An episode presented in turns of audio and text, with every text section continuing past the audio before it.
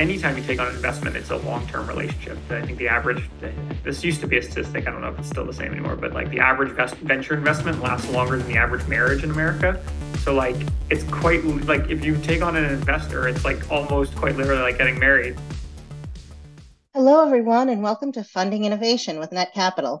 I'm Kathy Kreisler, and I head up marketing here at Netcapital. And today we're taking questions from our current issuers who are just starting out with their equity crowdfunding raise. So if you're a founder who's just starting out with your fundraising efforts or you're on the fence about equity crowdfunding, stay tuned for some really insightful answers from our CEO, Rob Burnett. Rob, this is one of the most common questions we get from our issuers, which is what is the best way to prepare for my equity crowdfunding raise? And how is it different from a traditional raise? Um, I can't recommend it highly enough. Um, starting to build, organize, and warm up your lists. So, you know, in a traditional fundraise, a list would typically be pretty small, maybe 100 investors. You'd send, you know, personal emails to each one of them, maybe a pitch deck maybe you connect with them on LinkedIn and try and, and organize a meeting. With crowdfunding, it's that on steroids. Uh, you're going to want to build as big a list as possible and as many lists as possible, and then you want to make sure you're in contact with them. And um, so I, you know, I'd recommend breaking down lists into a couple of categories. Um, everyone should have a friends and family list. It can be three people, it can be a hundred people, but everyone should have that list of people who exist in your network who might want to invest, or at least you want to offer them the opportunity. Uh, some of you will have customer lists, or you know, some some companies have you know pre-signups if they're not in market yet. Um, a lot of you will have other kind of lists around the business, so advisors and people who are interested, and maybe vendors or potential customers, things like that. So you know, building that list can be good. And then um, one, you know, I'll dive into this in a second, but you know, certainly a list of potential like angel investors or more institutional money um, can be very valuable. Uh, and then, you know, anyone who wants to work with larger group uh, marketing firms, you know, doing press releases or working with digital marketing firms on their lists, those are all really good as well. But for each of those lists, you want to make sure you actually have them written down or preferably, you know, not by hand, preferably in some kind of spreadsheet or something like that. And then you actually want to talk to them. Um, for a friends and family list, you might, you know, offer to grab coffee with people. You might just send them a nice personalized email that looks very unfancy, talking about, hey, you've got something big coming up and you're going to need their help. Um, for customer lists, you can make it a little more fanfare and say, hey, we got a big announcement coming. Stay tuned, tell your friends, sign up, you know, listen in, things like that.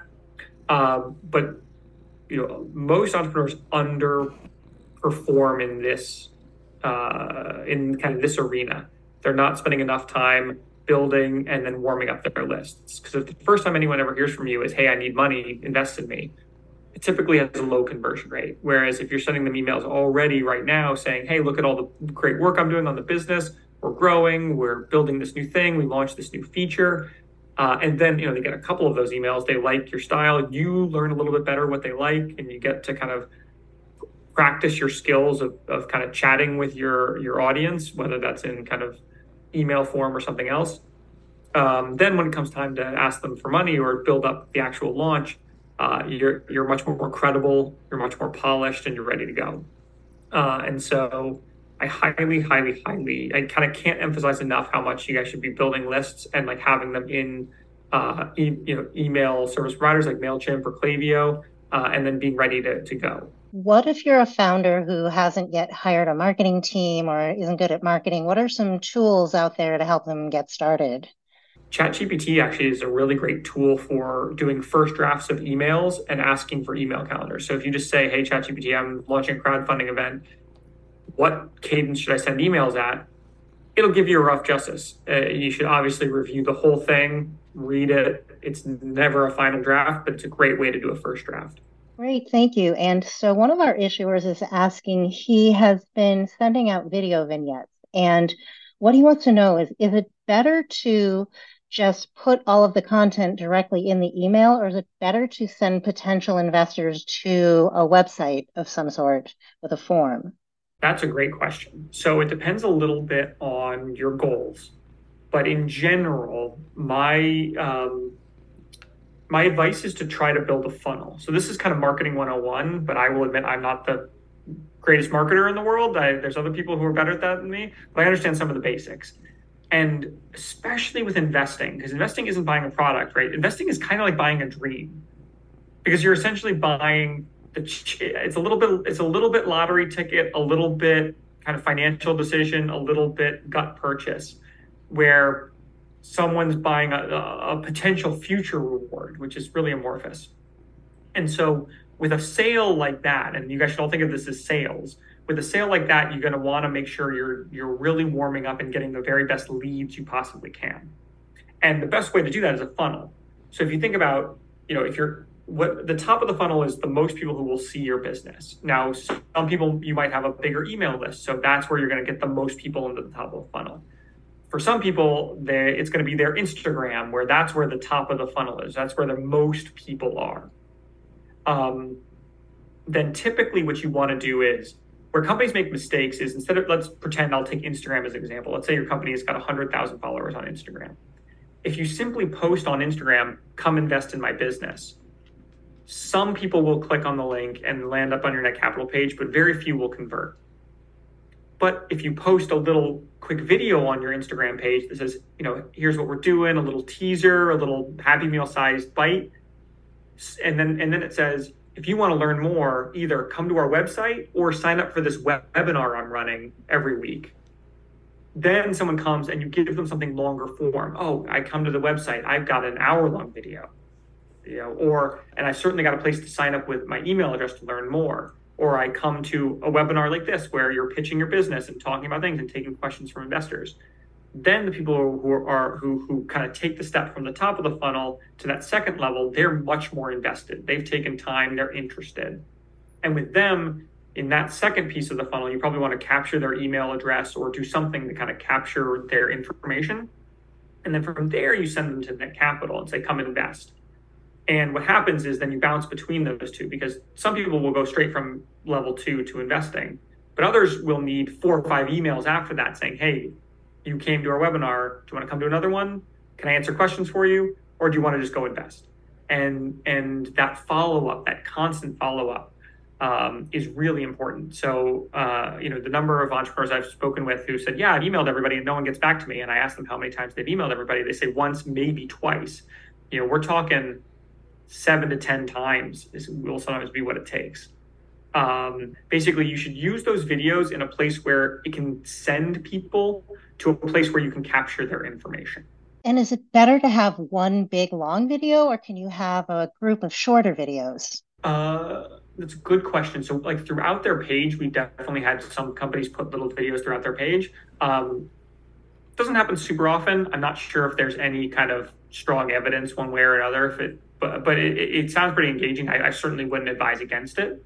Um, what we see more often, or, or sorry, I should say not more often, but we've seen more successful be more successful is people companies consistently putting out quality content. So hmm. instead of putting out 10 in, uh, videos on your page on day one, or maybe do that, but then also release each of those 10 videos one a week and have them tell a story over time. You know, our most successful issuer uh, by multiple metrics, they spoke to their audience every week for like five years, every week for five years. And they ended up building a list of emails. Oh, you know, it started with you know, 10 people and their email list ended up at over 100,000 by the time they were ready to do crowdfunding with Netcapital. And so if they raised millions of dollars in a in a single day uh, because they, people were so used to hearing from them. Yeah, and and they were masters of creating a personal connection with their with their network, right? Um, because personal connection matters in this in this day and age of of quick connections and digital marketing and digital media. Absolutely, Rob. Well said. And so one of our issuers is now asking whether it's worth uh, seeking out other investors like angels or VCs when you're also doing a Reg CF raise? Um, we're finding that some companies, some of our bigger companies are actually having quite a bit of success with angel investors.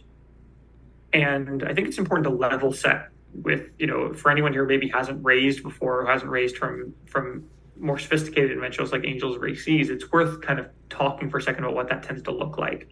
Um, first and foremost, the first step is to build a list Um, great ways to do that are to go on Crunchbase, uh, what used to be called AngelList. I think it's now just angel.co um, or LinkedIn and just search kind of angel investor in your area or people with angel or investor in their title.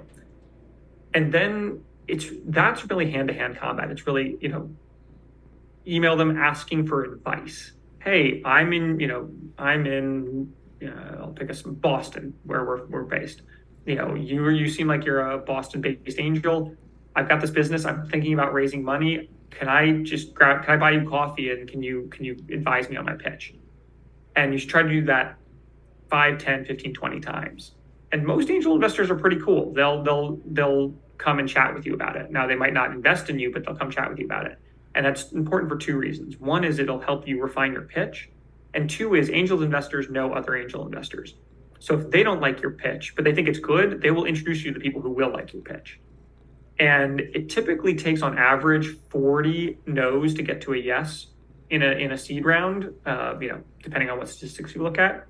And so thinking about that order of magnitude, you know, you need to you really need to kind of having two or three investor meetings is probably not nearly enough. It's not even in the right order of magnitude. So I like to level set that, you know, starting to build a list of 50 to 100 angels and reaching out to them and trying to meet with as many of them as possible is a way to level set and get it going.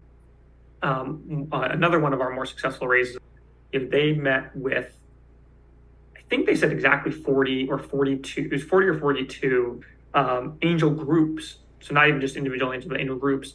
And only two of them decided to invest, but those two were each worth well into the six figures each. And that drove more momentum outside of just those investments. So those were very powerful.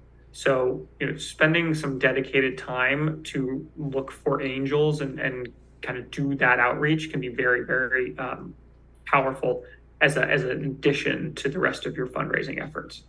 Okay, but when you approach angels, what's the best way to approach them? Do you ask them for money directly the first time you talk to them? Do you ask for advice first, or what's the best way to do this? Yeah, I, feel fairly strong. I usually don't advise many things fairly strongly. Usually, I give every, everyone kind of do do what feels right. I feel fairly strongly that you should ask for advice first. Um, anyone who's put the word kind of investor or or angel in their LinkedIn description, for example, they are bombarded by requests for investment probably just about every day. I mean, I know this because I'm not an I'm not an investor, but I happen to run. You know, some people mistake Netcapital for an investor or an investment fund, and I get solicited at least once a week by you know what looks like an automated message from some entrepreneur being like, "I've got this great opportunity. You just have to take a look." And when I get that, I automatically think that it is not a good investment.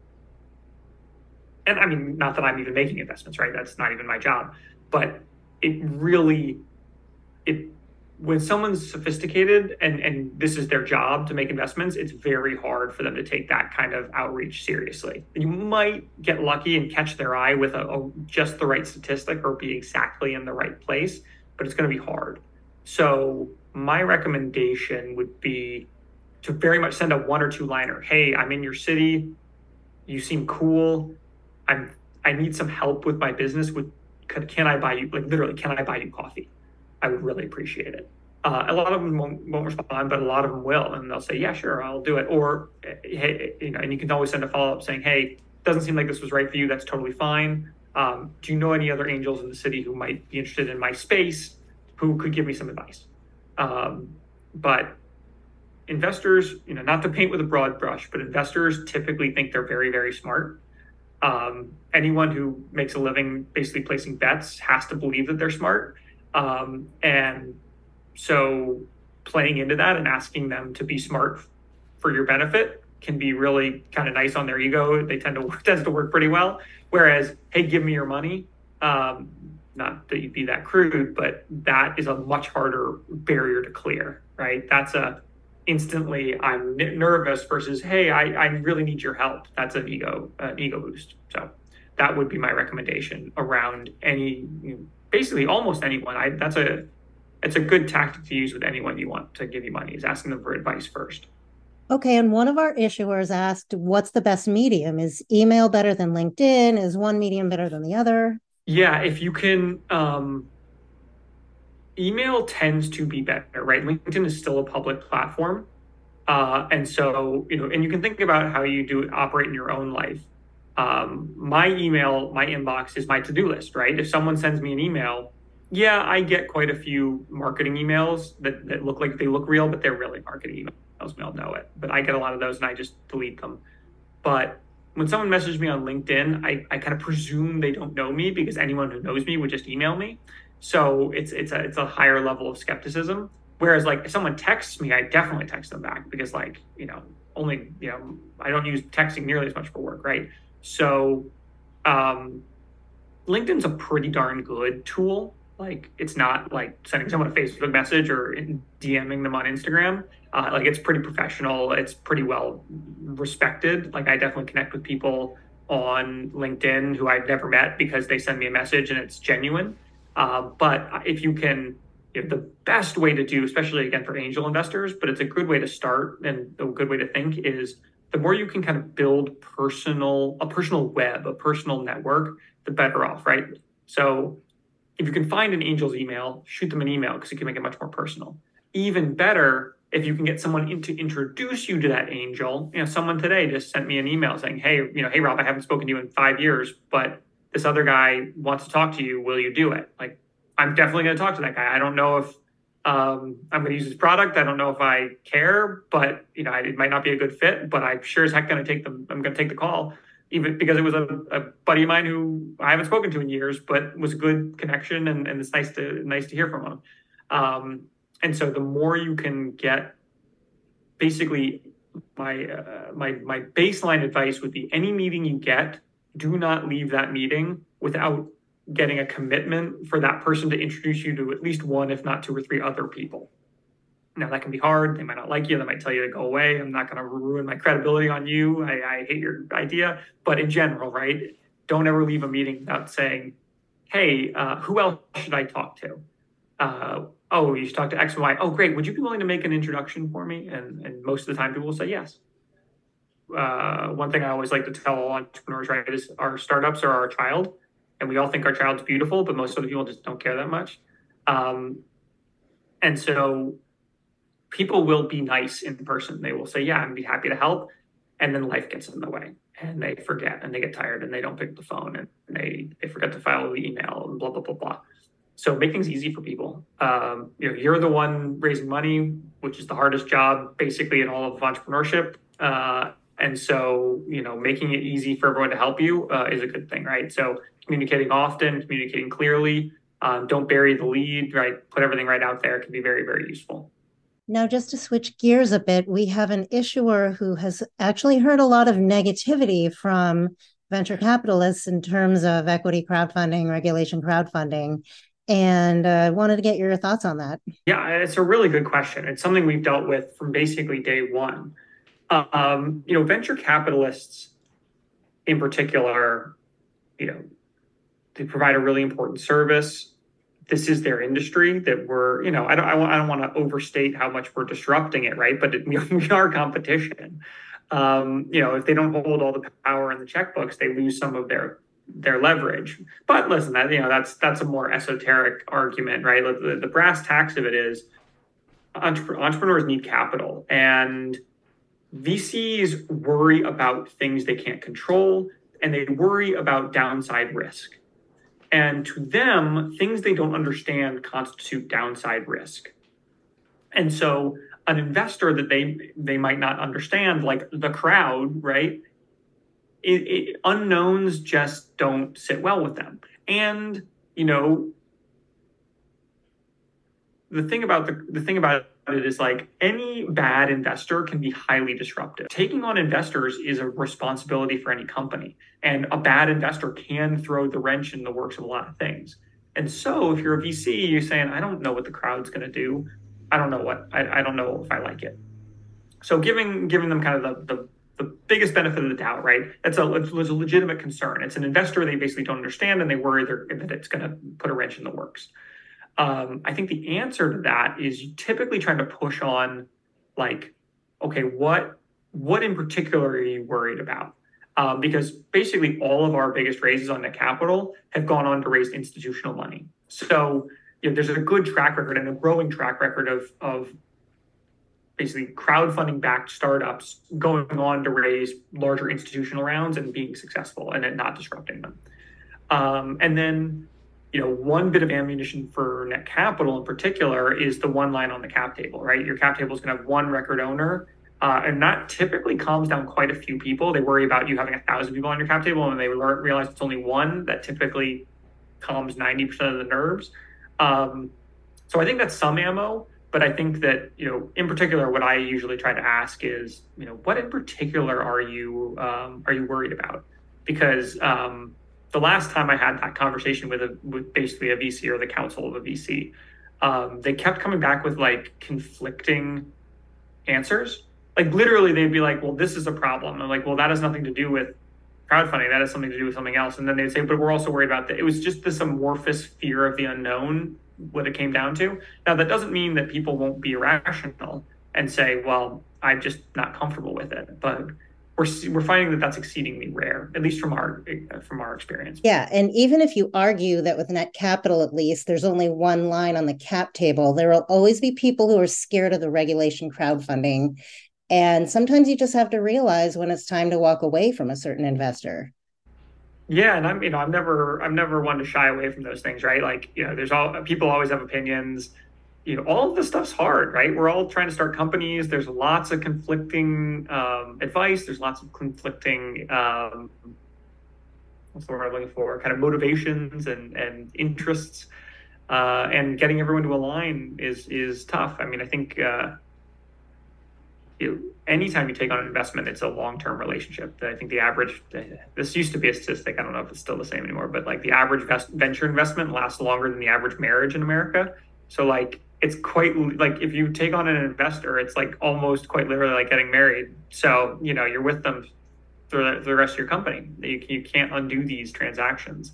Uh, and so, you know, taking it seriously and, and you know, addressing people's concerns is, is you know, not something that's, that worries me too much.